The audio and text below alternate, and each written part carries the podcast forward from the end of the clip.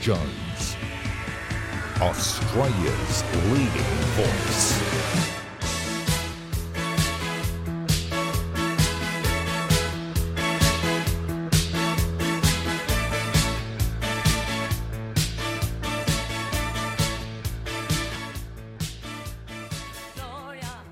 Well, good evening and thank you at the beginning of a new week for watching ADH TV. You can stream us, ADH TV, for free on your television screen. I think you know all this anyway, don't you? By going to the Apple TV App Store or Google Play Store and searching ADH to all our new viewers, and they're all over the world.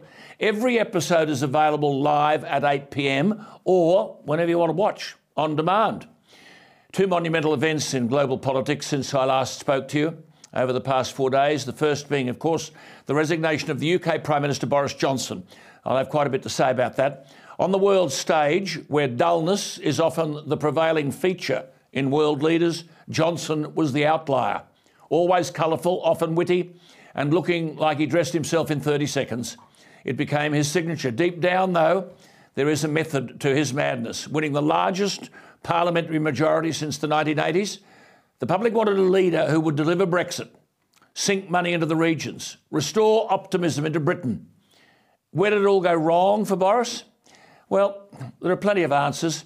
I actually think there's a bit of a get square here because 75% of all MPs in Westminster were opposed to leaving the EU. They were the Remainers. Boris was, of course, the leaver, and he ran the campaign. This, in a way, is their get square. But the thing that strikes me most is that it appears Downing Street wasn't filled with the right people. Disorganisation was the norm. That leads to chaos. Chaos leads to a clouding of judgment.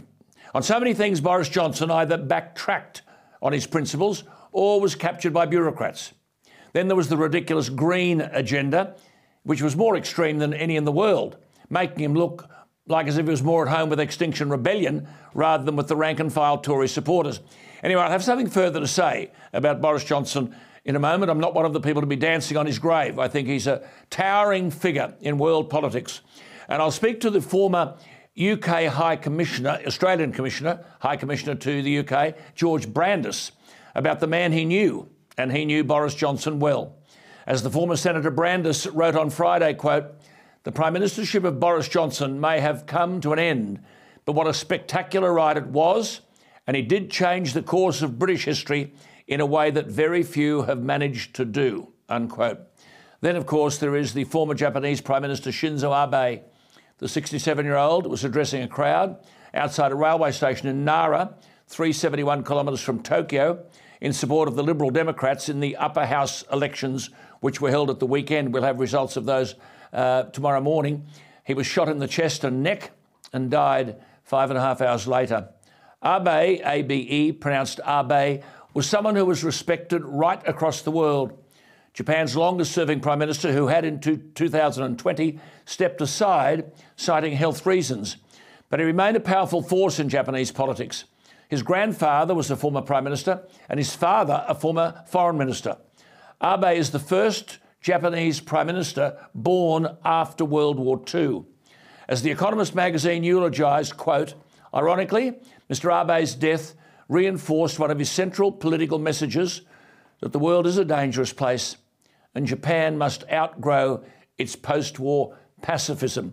I'll have something to say about that because he sought to change the Japanese constitution to outlaw post war pacifism, but he didn't succeed. But I'll have more to say about that later in the program. And by the way, I will have something to say about Wimbledon too and Nick Kyrgios. Extraordinary things over there and some interesting thoughts to offer to you. And remember, you can have your say on anything we raise on the show. Just email me, Alan Jones at adh.tv. Alan Jones at adh.tv. Well, look, let me say this. There is little objectivity and any amount of inconsistency as the new sport in Britain seems to be dancing on the political grave of Alexander Boris de Pfeffel Johnson. We're told the polls, the punters, and the politics all conspired to leave the Prime Minister, as one report said, wallowing in a bog too deep, even for a petroleum covered porky to squirm out of. Unquote.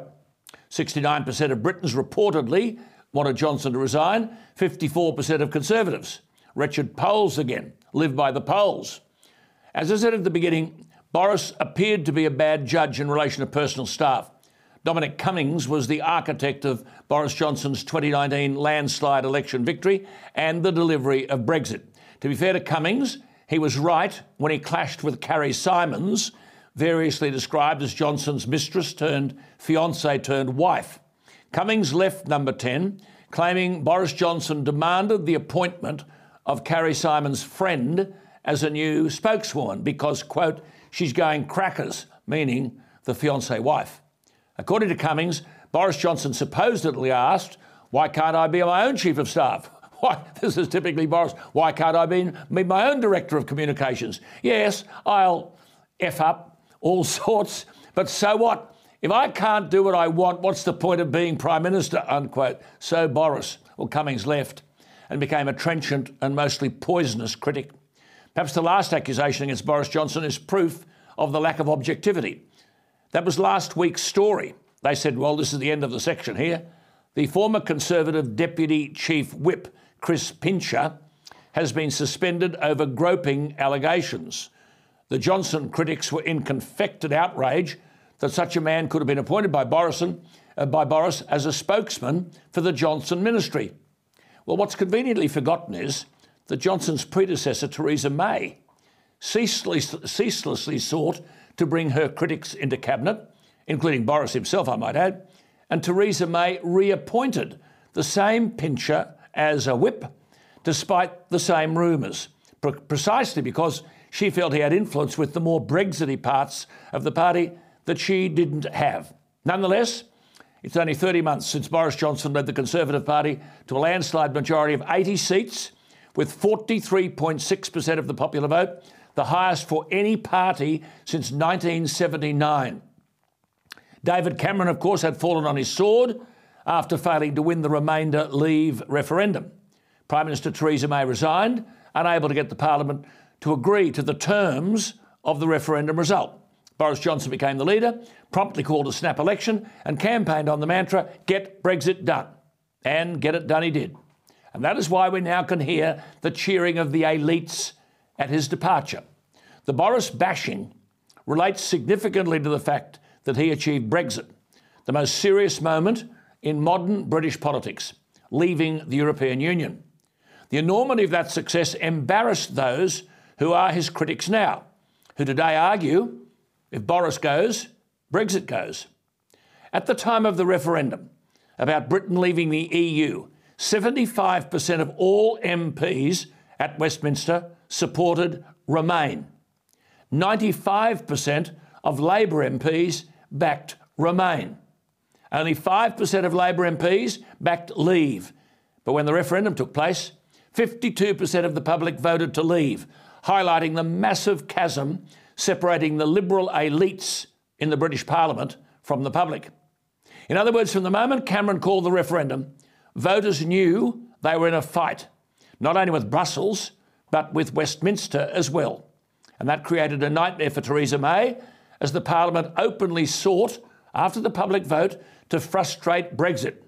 Indeed, opposition leader Starmer demanded a second referendum, which would have involved rendering void the votes of millions of people and forcing them to vote again. well, punters saw Boris Johnson as one of the few people who took the public seriously, and he listened to them. When it came to that serious moment, in modern British politics, leaving the European Union, he treated ordinary people with more respect than any other member of the political class. 52% of the public voted yes to leave, but the bulk of the parliament, the elites, were completely out of step with the voter. And Boris said, quote, I will get Brexit done. And 14 million people gave him their votes. I was there at the time. The media and the politicians were part of an overwhelming and noisy class of Remainers. Boris Johnson read the mood of the working class, and the Brexit triumph alone will fortify Boris Johnson's place in political history. The election he called after winning the leadership gave him a landslide victory for one reason. From north to south, from east to west, in Britain, the voters felt that someone was taking them seriously. Voters across England felt an extraordinary sense of relief that there was a politician who was going to uphold their votes. As Brendan O'Neill wrote, who was going to uphold the thing their great grandfathers and great grandmothers fought for the right of citizens to determine the political future of the nation. Brendan O'Neill was right. The British people wanted to control their destiny, not Brussels. Boris was giving them that chance. And that is what Boris Johnson will always mean to this generation of British voters. He gave a voice to the wishes of the people when almost nobody else in the British Parliament would. But it's the Remainers now who want to bash him up and feel that this is their ultimate moment of triumph. That is why there are many British people who only get a voice at election time who've not joined the Boris bashing. They are worried about what will come next. They fear it may be the mob at Westminster who didn't want to listen to them in the first place. So they'll be saying, now that Boris is gone, can Brexit be next? Well, you've heard my thoughts on Boris Johnson, but let's look at Boris Johnson from the perspective of a man who knew him and who, in his role as Australia's High Commissioner to the United Kingdom for four years, had significant involvement with the British Prime Minister Boris Johnson. George Brandis was a Liberal senator for Queensland, and a good one, I might add, from 2000 to 2018, and was a minister in the Howard, Abbott, and Turnbull governments. He's a graduate of Magdalen College, Oxford, and replaced Alexander Downer as the High Commissioner to the UK in May 2018. Last month, he was appointed a professor in the practice of national security at the ANU and George Brandis joins me. George, thank you for your time. A splendid piece of writing last week about Boris Johnson, but you opened by mentioning Lord Heseltine. Now, there's no surprise that Heseltine was dancing on Boris's grave. He was also instrumental, wasn't he, in bringing down Margaret Thatcher? Well, he was. I mean, Michael Heseltine's a, a very old political uh, warhorse from way back, way back yes. in the 1970s. And he was a very, very ardent uh, advocate of Britain remaining in the EU. And there was, uh, and I think you pointed this out in your editorial, there is a subtext here of those who um, who got Boris Johnson in the end. That uh, a lot of it, not all of it, but a lot of it, was um, was resentment of, of, the role he played in masterminding the Leave campaign, and then as, as Prime Minister in bringing about Brexit uh, uh, in 2020. Yes, I made the point in those comments just before that you've heard that there's not a lot of objectivity in this stuff. I mean, given that 75% of the MPs at Westminster supported Remain, and as I said, 95% of Labor MPs backed Remain, isn't it a fact that many of those people have never forgiven Boris? Now, you've said if the ultimate test, and this was a magnificent point, of the significance of a political leader is the extent to which they change their nation's history, you said, then Johnson was without question the most important British Prime Minister since Thatcher. Just amplify that point, please, George. Uh, well, I, I make that point for one very simple reason. The most important event that has happened in British history in the last, certainly last 50 years, uh, almost since Britain decided to go into the what was then the European Economic Community in 1973, was Brexit. And Brexit would not have happened without Boris Johnson. In 2016, he was the face and the leader of the Leave campaign. Most people, including the then Prime Minister David Cameron, uh, almost took it for granted that the British people uh, would, uh, from their point of view, see sense and decide to stay. Boris and a relatively small number of senior Tory politicians uh, um, took a different view and Boris was the face of the Leave campaign, and the and the vote to leave was a pretty narrow run thing. 51.9% in the end voted to leave. Then, fast forward a few years later, Boris is prime minister. He replaces Theresa May. Theresa May, who I might say is a very good person, a very good woman, but was completely un- incapable of dealing with um, the complexities of getting out of Brexit. And she had a hostile parliament uh, to, uh, that she just couldn't get her legislation through. Boris replaced her three years ago. Um, there was a general election held in December of that year, December 2019, that gave him a, a, a thumping majority, an 80 seat majority. And he then um, took control of the negotiation with the EU uh, and steered Britain out of Brexit, uh, out of out of Europe, and and brought Brexit to fulfill to fulfilment. In fact, um, his election slogan in 2019 was a brilliant and simple election slogan get Brexit done. Well, he got Brexit done. And as the principal author and political mastermind of the most important event in British political history, really in the last half century, I think plainly he is the most consequential prime minister that Britain has had in that time for that reason alone. Absolutely. And, and of course, you make the point that he won two elections as Mayor of London, which is a Labor city through and through. And then, as you said, won the yeah. biggest Tory majority since Thatcher, smashed the so called Red Wall, 60 or so seats in the industrial north of England, which had been Labor heartland for generations. Now, isn't it significant where 95% of the Labor Party in the Parliament at Westminster were in favour of remaining, but 52% of the electorate voted to leave. Basically, those people saw Boris Johnson as the only person prepared to give them a voice and act according to their dispositions. Yeah, and Boris Johnson could speak to working class voters in a way that the Labor Party leader at the time, Jeremy Corbyn, who was about as close to being an old como as it's possible to, to, to get in, in, in, in British um, yes. um, uh, parliamentary democracy. Uh, couldn't. I mean, Cor- Corbyn represented, as I said in the piece I wrote in the Sydney Morning Herald, Corbyn represented everything good, old fashioned, patriotic, traditional Labor voting people loathed. Uh, he was cosmopolitan. He was from the uh, uh, uh the elitist um, uh, uh, suburbs of North London. He didn't speak their language. He was way, way, way to the left of where the Labor Party should have been. Uh, even uh, by, by British Labor standards, where often there have been quite left wing leaders, Corbyn was ex- uh, at the very extreme edge of the left. Mm. He had nothing to say to traditional Labor voters who no. were patriots. That's it. These people, they, they had, had, had, had weathered the, uh, the, the massive economic dislocation that was brought about during the Thatcher Revolution.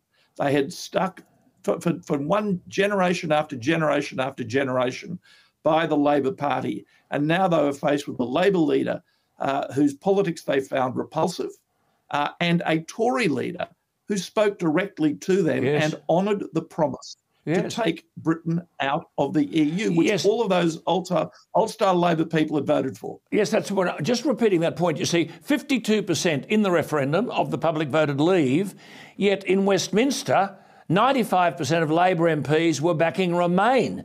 Uh, George, surely that identifies a gaping chasm which separates the Liberal elites from ordinary people. Well, certainly that's evident in the United Kingdom, where, I mean, uh, Lynton Crosby, who's been a friend of mine for 40 years, said to me when I arrived in the United Kingdom, Lynton is the guru behind Boris Johnson, of course, and his campaigns to become Mayor of London in particular. Lynton said to me, the way to think about London is it's a city state. It's like Venice was in the 16th century. It's got nothing to do with the hinterland. London, um, around what they call the M25, the orbital um, freeway around London, is so cut off from the rest of England and the rest of the United Kingdom that if you that, that, that, that there is a state of mind in London that does not represent the mainstream of public opinion in the UK. Now, there are only about 8 million people live in London. There are about 60, 68 million people live in the United Kingdom. And what Boris was able to do, but Corbyn uh, uh was not, is reach beyond the London elites, beyond the, the wealthy elites in the south of England, and connect with people in the Midlands and the North, the old industrial heartland. And he spoke to them in a way the Labor leader couldn't. Mm. Yeah, their Labor leader Starmer actually wanted another referendum. Uh, but as you say, the demographic in which Boris Johnson scored the highest vote at that election was the older working class man. So even though we had here in Boris Johnson, and you've written brilliantly about this, you called him a prize winning classicist, which he was, whose idea, as you say, of a relaxing evening was to read Latin and Greek. But you quote, you, George Brandis, quote, he managed to communicate with the man in the street in the way that left other politicians for dead. What about the speeches that Boris would make, though? You say funny, self deprecating, charming, eccentrically laced with obscure allusions. And I love this bit, George, you said, and the occasional word that nobody had used since the 19th century. They were lethal in their message, but entertaining, weren't they? Well, look, I, I went to uh, uh, each of the uh, Tory conferences that happened while I was the High Commissioner. I attended, and I have never seen somebody. Uh, his style is quite idiosyncratic. It's quite unique. But one of the benefits for him is that he didn't sound like a politician. He didn't. He, he did. He didn't speak the the, the, the sort of predictable rhetoric that po- political leaders on both sides tend to speak. He had a unique voice because he was so idiosyncratic.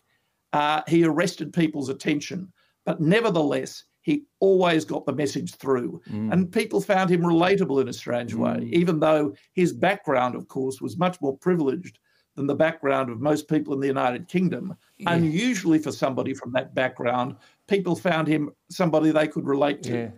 And what about uh, you make the point, and we've made the point, we've heard it made, oh, Boris would tell lies uh, from the time the sun came up till the sun went down. And you've likened him to Disraeli, who was pretty good at fiddling with the truth. Well, I think Disraeli was, if uh, I mean, I'm a, Alan, I'm a, a bit of a, a, an obsessive about British political history, and I find 19th century British political yes. history very interesting. So I've read several of the biographies of Disraeli and of the other great prime ministers of that era. The most idiosyncratic um, prime minister of the 19th century was Benjamin Disraeli, no doubt about it. And yet he got around Gladstone, his great rival, and actually did what Johnson was able to do um, 150 years later. He connected the Conservative Party to the working class.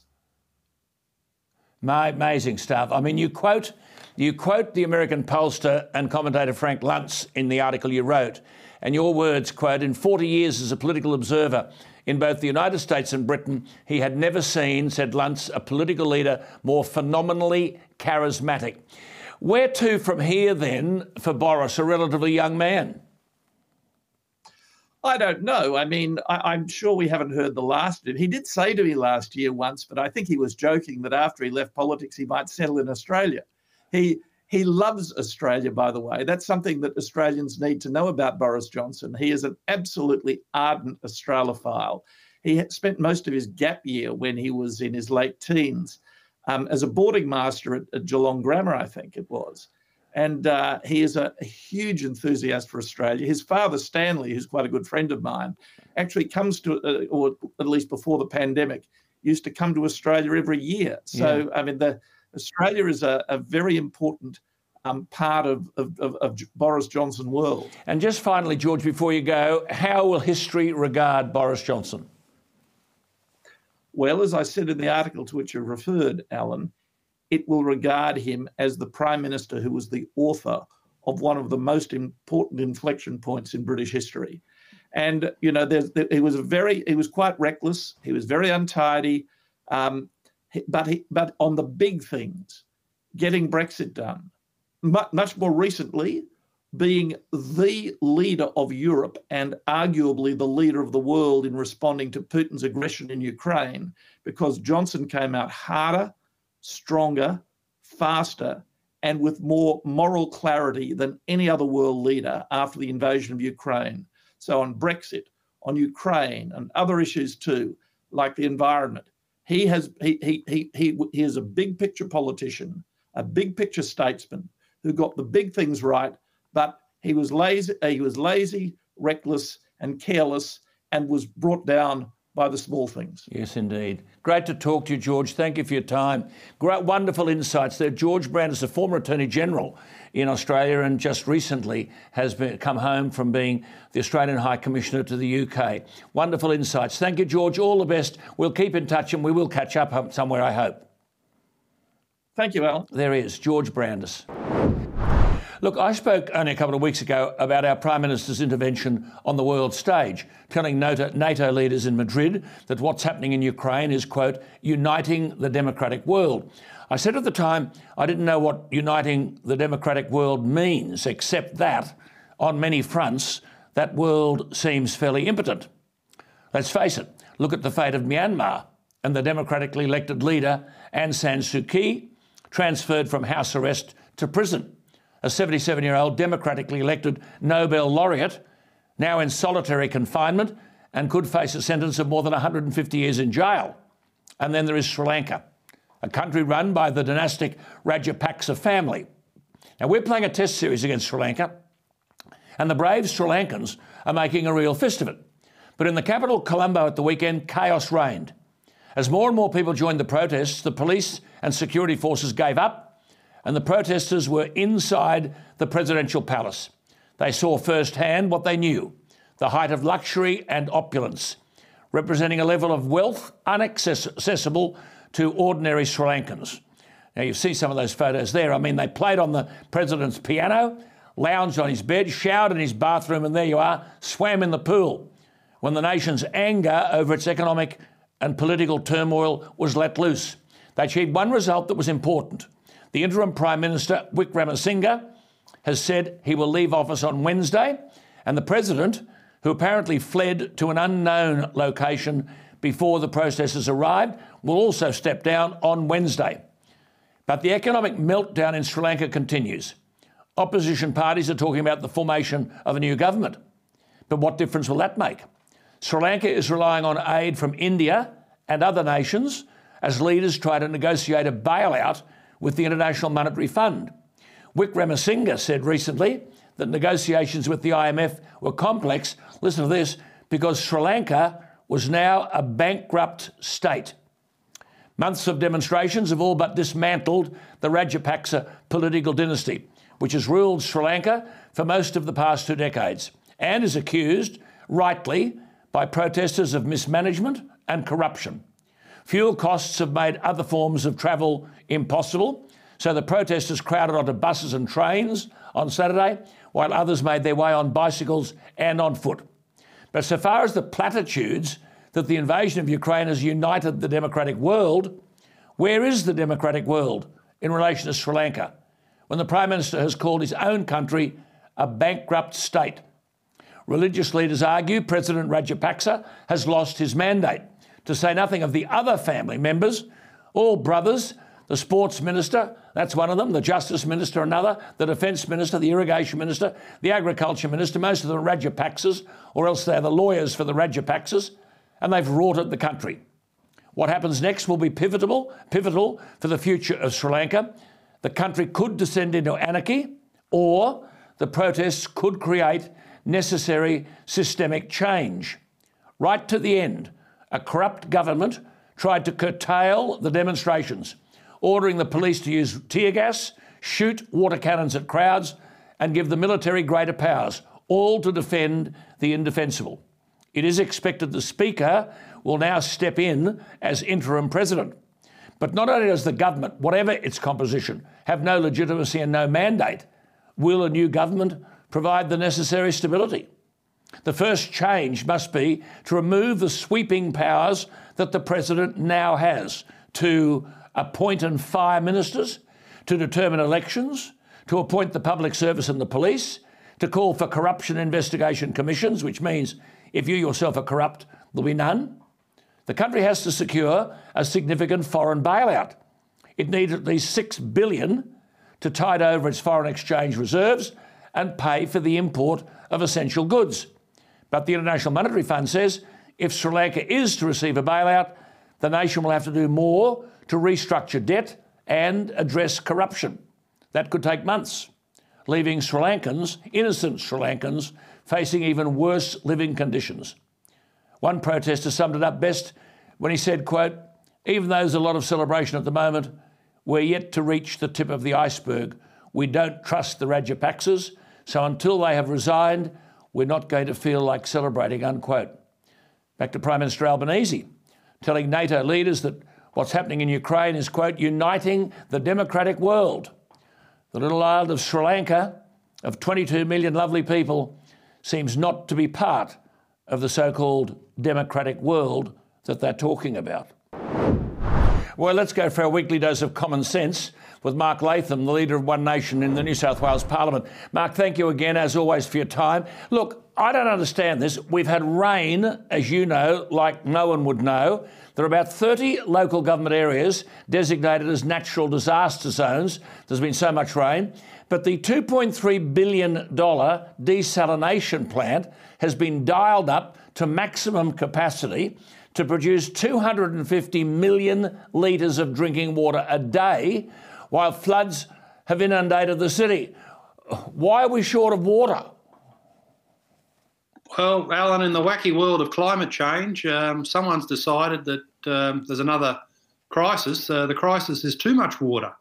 And the idea that uh, from the floods it, it, flushes out into the ocean, and then we've got to take it back, remove the salt, and use it as drinking water. We've, we've got so much water here in uh, Camden, in southwest Sydney, in the, the Hawkesbury, Nepean, the, the flood zones people don't know what to do with so much water. Absolutely. Anyone on a bit of property, their dams are full, uh, their, their water tanks are full. It sounds like the most ludicrous uh, state government policy you'll ever hear of. Uh, Bob Carr built this uh, desalination plant, a complete white elephant, completely unnecessary. I'm, I'm told that South Africa wants to build one. Can we ship it over there and sell it? well, hang because on. We've got so even, much water, we don't need it. I've we don't even, need it at Kurnell. I've got even worse news for our viewers, and you've got to say this slowly. When this thing's privately owned, by the way, and when it's operating, that's when it's operating. It costs the taxpayer seven hundred and two thousand dollars a day, a day. When it's not operating, four hundred and eighty thousand dollars a day. Now, firstly, Mark, why do we desalinate and not recycle? I mean, why do we flush the toilet with the same water with which we make our tea? Well, none of it makes any sense. Um, I suppose this is all part of false prophecy. Uh, uh, Tim Flannery yeah. famously said that uh, Sydney's rivers would never fill again, the dams yeah. would never fill again. And they made and him the dam, they're trying to raise the wall 14 metres to hold more water. So Bob Carr obviously thought that uh, Sydney was going to run out of drinking water. That's ludicrous.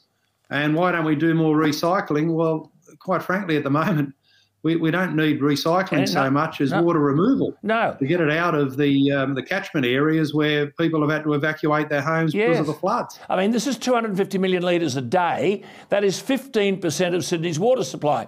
Now, now you don't, they don't come smarter than Mark Latham, and he doesn't understand. I don't understand. But when it pelts down with rain, all that water goes into the ocean. Then we pay to have the salt taken out and bring it back as desalinated water. Uh, beyond belief, I would have thought. Anyway, look, let's move on from all of that. Um, Mark, this uh, Barilaro inquiry, uh, are you in the middle of all of that? A parliamentary inquiry. It seems that there are massive contradictions here, and the job was given by Berejiklian uh, to a lady who was in Investment New South Wales, whatever they're called. And then suddenly we learn that there's another lady was offered the job. And then we learn that Perrottet said, well, it's not a matter for the government. But then they're saying, well, the government were the people who changed the way in which the appointment was going to be made. What do you make of this? Well, to work out what's gone on, you need a diagram like Barry Jones's Noodle Nation. you do. Back in the day, all the squiggles and connecting lines and yes. arrows uh, to try and figure out what's gone on. It's a complete dog's breakfast. But at, the bottom line, I, I, stood up in Parliament and said, would you find a more effective trade commissioner than John Barilaro? Now, it mightn't be fashionable to say that, and they're trying to make that. out it's yep. a big scandal. But I'll tell you one thing, Alan. Are we better off as taxpayers and, and a, a government in New South Wales having someone like Barilaro who, if they close the door, he'll knock it down to, to, to get access for our export yep. markets, who knows every significant industry leader, particularly in the resources sector in New South Wales, who's got vast experience in this portfolio area, who to me seems impeccably qualified. He ran his own business. He was an exporter before he Good got into you. Parliament. I agree entirely. Is that the sort of person we need, or a, a, a bland, uh, semi-anonymous public servant that nobody's ever heard of, who wouldn't be able to open any doors in New York? So I, I thought, however they got there, he was a good appointment, and I think it's a loss for New South Wales that he's had to abandon it. Yeah, but so where is it heading now? Who's running the show? I mean, this Jenny West, the Deputy Secretary of Investment New South Wales, was told by Berejiklian last August that she would get the job. No contract had been signed. She says she was told the job would be, quote, a present for someone when the offer to her was revoked. But she got a text on August 12 and a briefing note signed by Berejiklian confirming, that's Jenny West, that she would be appointed. And she says when she was notified her New York appointment was at risk, she was told she mightn't be able to keep her present job at Investment New South Wales either. So, in the space of four weeks, she went from being appointed to a role of Senior Trade and Investment Commissioner for the Americas to potentially not having a job. there's some grave weakness in a public administration here, surely. Oh yeah, it's a complete shambles. Uh, Jenny West obviously upset. Within four weeks, she went from a rooster to a feather duster. She had nothing. Uh, she was going to be uh, perched there in uh, New York and ended up with uh, no job at all. So I feel sorry for her. I listened to her evidence to the committee today. The committee, to some extent, is dancing on Barilaro's grave. But anyway, they're going to go on to establish the process. Maybe the villain here is Amy Brown, the head of Investment New South Wales, because Jenny West today uh, gave a very different account to Amy Brown's sworn evidence about uh, supposed problems with her CV and not doing her existing job properly. Um, their evidence um, uh, is at, uh, at variance. So, Amy Brown, I don't know how she got that job at the head of Investment New South Wales. Is it her fault? or does it go higher yep. into the government? At this stage, we don't know, but it's completely uh, a, a schmozzle and a very bad to... reflection on public administration. I mean, this is a job, Mark. You're 100% correct, and you're 100% correct too in your assessment of Barilaro. I made that point two weeks ago. I couldn't think of anyone as a better appointment, but. It's a $500,000 a year job approximately.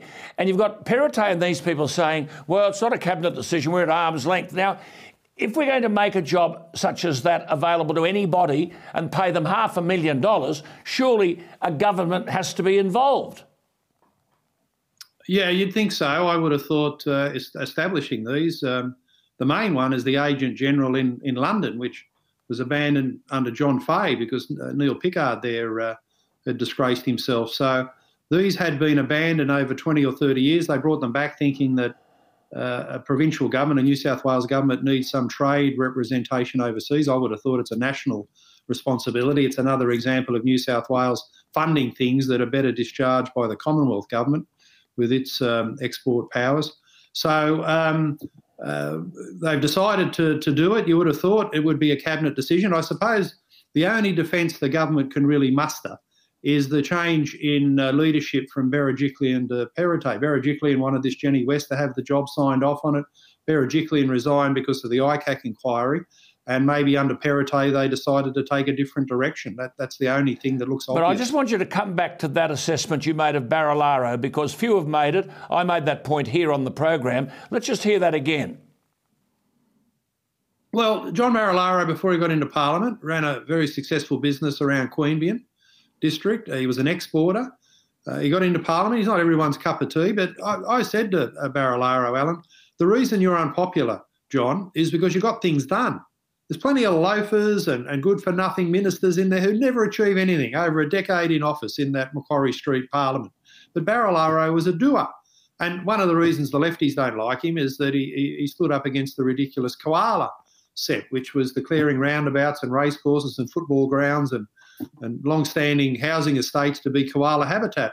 So Barilaro made some enemies in there, and um, uh, they've had a shot at him. But his credentials in, in knowing industry leaders, in knowing the portfolio area, in having a big personality to knock on doors, to actually get access for our export markets, who would you find better than him to do the job? Mm-hmm. And he, he says, and I'm sure it's true, he just applied to it as a private citizen having resigned from Parliament. So he's done nothing wrong. And I think New South Wales, sadly, is going to miss out on the best person who could have filled the position. And, a man, and here's a bloke who was way ahead of the curve on nuclear energy and was so knowledgeable, seen to be so knowledgeable, that at an international convention in America, Barilaro was addressed to uh, was asked to address all the hotshots in America with his views about nuclear energy. I mean, they know who he is. Look, what do we make of this jobs fiasco? You said at the end of last year that for 30 years our governments have spent billions of dollars supposedly making young Australians job ready. But, quote, this is you, Mark Latham, now in the post COVID economic recovery, there are 50,000 fruit picking jobs, 30,000 hospital vacancies, and 15,000 trades and construction jobs that can only be filled by foreign workers. Now, you've made the point that some parts of Western Sydney have youth unemployment at 30 and 40 percent. And you said there are so many job vacancies that anyone who says they can't find work is not looking for it. Now, you made this point last December. We're even worse off now than we were then, Mark. Well, the waste of money on so called uh, training programs to make young people job ready, uh, where's all the money gone? This has gone over 30 years. I was in the federal parliament when Keating brought down the working nation statement. And the idea was that every young person have a pathway to work because they'd have the training and the skills to get them into a job. Well, how can we have high youth unemployment in places like Western Sydney and country New South Wales and labour shortages at the same time? The system needs someone to come in, a, a doer to come in to get the proper focus. So there's no excuses anymore. A, a, young person wanting to look for a job will find one in the current environment. It might be working in hospitality, it might be cleaning, it might be retail, but it's a job. It's a, it's a, it's a foot on the ladder of the job market to, to get themselves into something even better down the track. So for all this training, we've still got young people quite frankly, who are shaping up as job snobs. They won't take certain kinds of jobs. Well, for them, uh, you need the tough love of saying you can't bludge on the dole forever. You must accept these job positions. I don't think the Centrelink system is fair income. It wasn't under Scott Morrison. And we've also got to do a lot more in the school system for young people, uh, 13 to 15 year olds, mainly boys who disengage from the academic curriculum, to get them into effective training so they can get a job. Some high schools do it well, but Alan, I visited a um, high school in a disadvantaged part of southwest Sydney right next door to a TAFE. And I said, What relationship do you have with the TAFE to get the young fellas up at the TAFE instead of messing around in the maths and English class? Uh, put them into TAFE uh, in school time to get them skills. And they say, Oh, we really don't have much to do with TAFE. So all of that is just hopeless. Some schools are hopeless, some are yeah. quite good.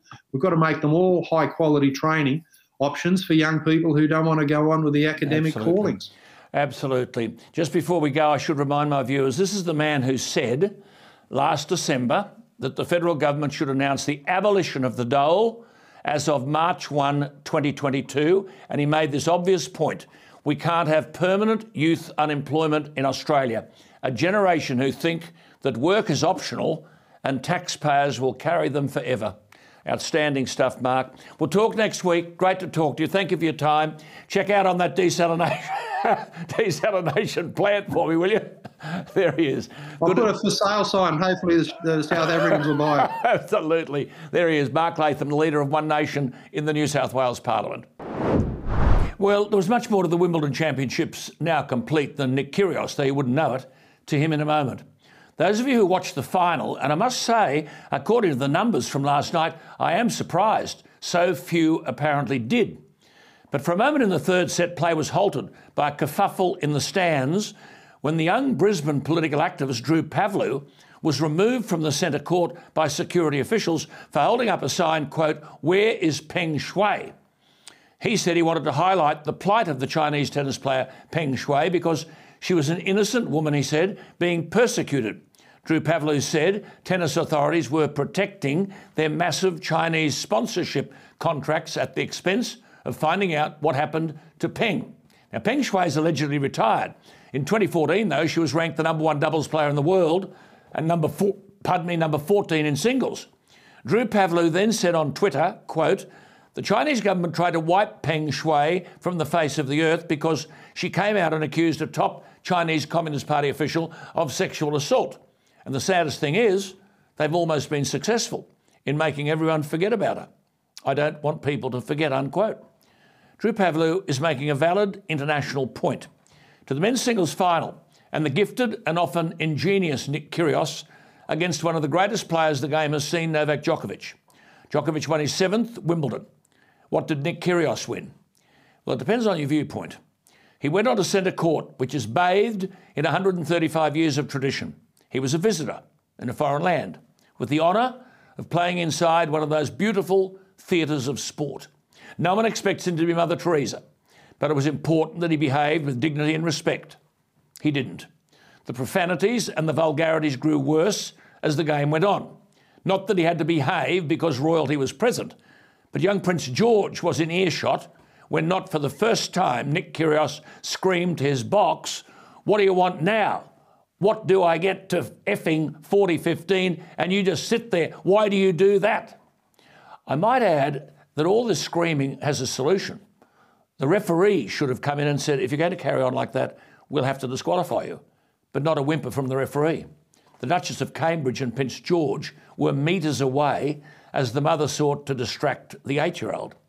At times, Nick Kyrgios was brilliant matching shots with the great Djokovic. At other times, he reverted to the age old tactic of deflecting any blame from himself onto others, screaming at the box. Kyrgios may well be more gifted than any player on the circuit, but you won't beat great players until you can beat your own offensive behaviour. Well, the two young men who lost the Australian Doubles Championship early this year to Kyrgios and Thanasi Kokkinakis are now Wimbledon champions. This is an amazing story. The two M's, Matthew Ebden and Max Purcell, the first Australian team into a men's doubles final since 2000, but they now join other famous Australian doubles Wimbledon champions Quist and Bromwich, Sedgman and McGregor, Hoad and Rosewall, Emerson and Fraser, Newcombe and Roche, McNamee and McNamara, and the two Woodies, Woodbridge and Woodford, now joined by Ebden and Purcell, beating the defending champions on Saturday in five sets. In fact, every one of their matches went to five sets except the quarter final. And at one stage, they were down love 40, three match points against them in the round before the quarterfinals. I mean, for their trouble, and the five sets again on Saturday, for their trouble, they share 540,000 English pounds. By the way, Novak won 2 million, Nick Kyrgios won 1.05 million. The total prize money at Wimbledon is 40.35 million pounds. It was always a stupid decision by the All England club to prevent ranking points being awarded to players at Wimbledon. The All England Lawn Tennis Club, which owns and operates the Wimbledon Championships, was coerced to either ban the Russian and Belarusian players from Wimbledon or require them to sign statements opposing President Putin, and that would have put their families at home at risk. If the British government wanted to ban those players, it should have done so itself and not placed the responsibility on the Championship Committee. The men's and women's tennis tours are against the discrimination of their players for any political reason. But not wanting to damage the tournament, they decided to withdraw all ranking points for players at Wimbledon so that those banned would not suffer under the ranking system. It is a mess. Highlighted by the victory on Saturday of a magnificent, softly spoken, outwardly shy 23 year old from Kazakhstan, Elena Rybakina. But she was born, coached, and educated in Moscow, and she actually lives there still. But she went to Kazakhstan in 2018 because she was offered financial assistance that was unavailable to her in Moscow, and she took out citizenship. She won the ladies' singles against the more highly ranked Tunisian Ons Jabeur, walked to the net with no emotion, shook hands with her opponent, waved to the crowd twice, and sat down. Nonetheless, the Duchess of Cambridge, after all the business about banning Russian players, presented the Venus Rosewater dish to Elena Rybakina, born, coached, living, and educated in Moscow. The Russian embassy would have been laughing. But on a non tennis point, what on earth is Anthony Albanese talking about when he says New Zealanders living and working in Australia could be given the right to vote? Of course, the hidden agenda is give them the right to vote and they might improve Labor's 32% tally at the last election. Prime Minister Albanese says he'll ask a parliamentary committee to consider the change after meeting with the New Zealand Prime Minister Jacinda Ardern, who seems to be heavily out of favour in New Zealand. Albo, just tell the New Zealanders a simple thing. If they're living and working in Australia, we welcome them. But if they want to have a vote, become Australian citizens. It's as simple as that. Well, before we go, I mentioned this at the start of the show the tragic news on Friday of the death of the former Japanese Prime Minister Shinzo Abe at the age of 67. He was shot in the back and the neck while delivering a speech at a campaign event in the southern city of Nara, about 480 kilometres from Tokyo. A 41 year old man who's been described as a loner made the gun from buying parts online, shot Abe, and was immediately tackled at the scene. He's now in custody. It's believed the man's mother donated money to a religious group which he believed Abe was a part of, and therein lies his motive, though authorities are not yet sure. No figure in Japanese polity can match Abe's network of relationships with world leaders. For example, India declared a national day of mourning, and America's White House lowered its flag to half mast in his honour. Here in Australia, the Sydney Opera House sails projected an image of the Japanese flag.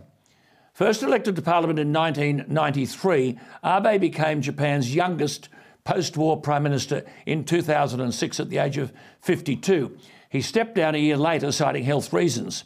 Then in 2012, he served a second term as PM until 2020, making him Japan's longest serving Prime Minister. He relinquished the prime ministership again, revealing he had suffered a relapse of ulcerative colitis, an inflammatory bowel disease. Sadly, his send off as prime minister was like his death, not fitting of the man. Japan, as you know, was to host the Tokyo Olympics in 2020, but it was delayed until 2021. Abe once said that when Tokyo was announced as the host city, he was happier than he'd been when he became Prime Minister. He had hoped that the Olympic Games would inject hope and happiness into Japan after decades of economic stagnation, demographic decline, and disastrous natural disasters. He'd hoped the Games would be a swan song. But in a sense, it was not to be. He was no longer Prime Minister, and coronavirus, of course, made a mess of the best laid plans. A graduate in political science from Seikei University in Tokyo, before studying public policy in the US, he began his career working for a steel manufacturer. His grandfather had served as Prime Minister, while his father previously served as Foreign Minister. Abe married his wife Aki, a Japanese radio DJ and socialite, in 1987. She was nicknamed the Domestic Opposition Party due to her outspoken views, which often contradicted those of her husband. Abe and his wife had no children, having undergone unsuccessful fertility treatments early in their marriage. He'll be remembered as the face of a more assertive Japan, a country which is wedged in a strategically challenging part of the world, with China and North Korea nearby, and which grapples daily with its dark history. He forged strong relationships with Western democracies, and security was a big priority for him. As for the Japanese economy, which faces enduring structural problems like an ageing population, he attempted to resuscitate it through trade deals, slashing tariffs, and more women in the workplace, including more foreign workers. Many now say the government will use Abe's death to highlight the need for the kind of security policies he championed. His one disappointment was his failure to gain support in reversing the pacifist constitution of Japan and nudge Japan towards some level of independence from the United States. This was all a legacy, of course, of World War II, when Japan was caught up in World War II, as you know, and then the Constitution made, um, embedded in the Constitution, was the failure. Japan not allowed really to entertain international engagement. So it should be said, though, in seeking to revise the Constitution, Abe did anger China and South Korea who were two victims of Japan's 20th century militarism. Even though he led his party to commanding victories in national elections, he was never able to push through the constitutional change. But how a former PM was allowed to be standing out, campaigning in the open with minimal security, has sparked debate. Questions are now being asked about politicians and their security to avoid tragedies like this from occurring. Though it should be said, history records there have been similar assassinations of public figures in Japan in the past. In the new world of Japan, post Abe's death, authorities should be guided by this history. Well, that's it from me tonight. Thank you for being with us. I'll see you tomorrow night at the same time. Good night.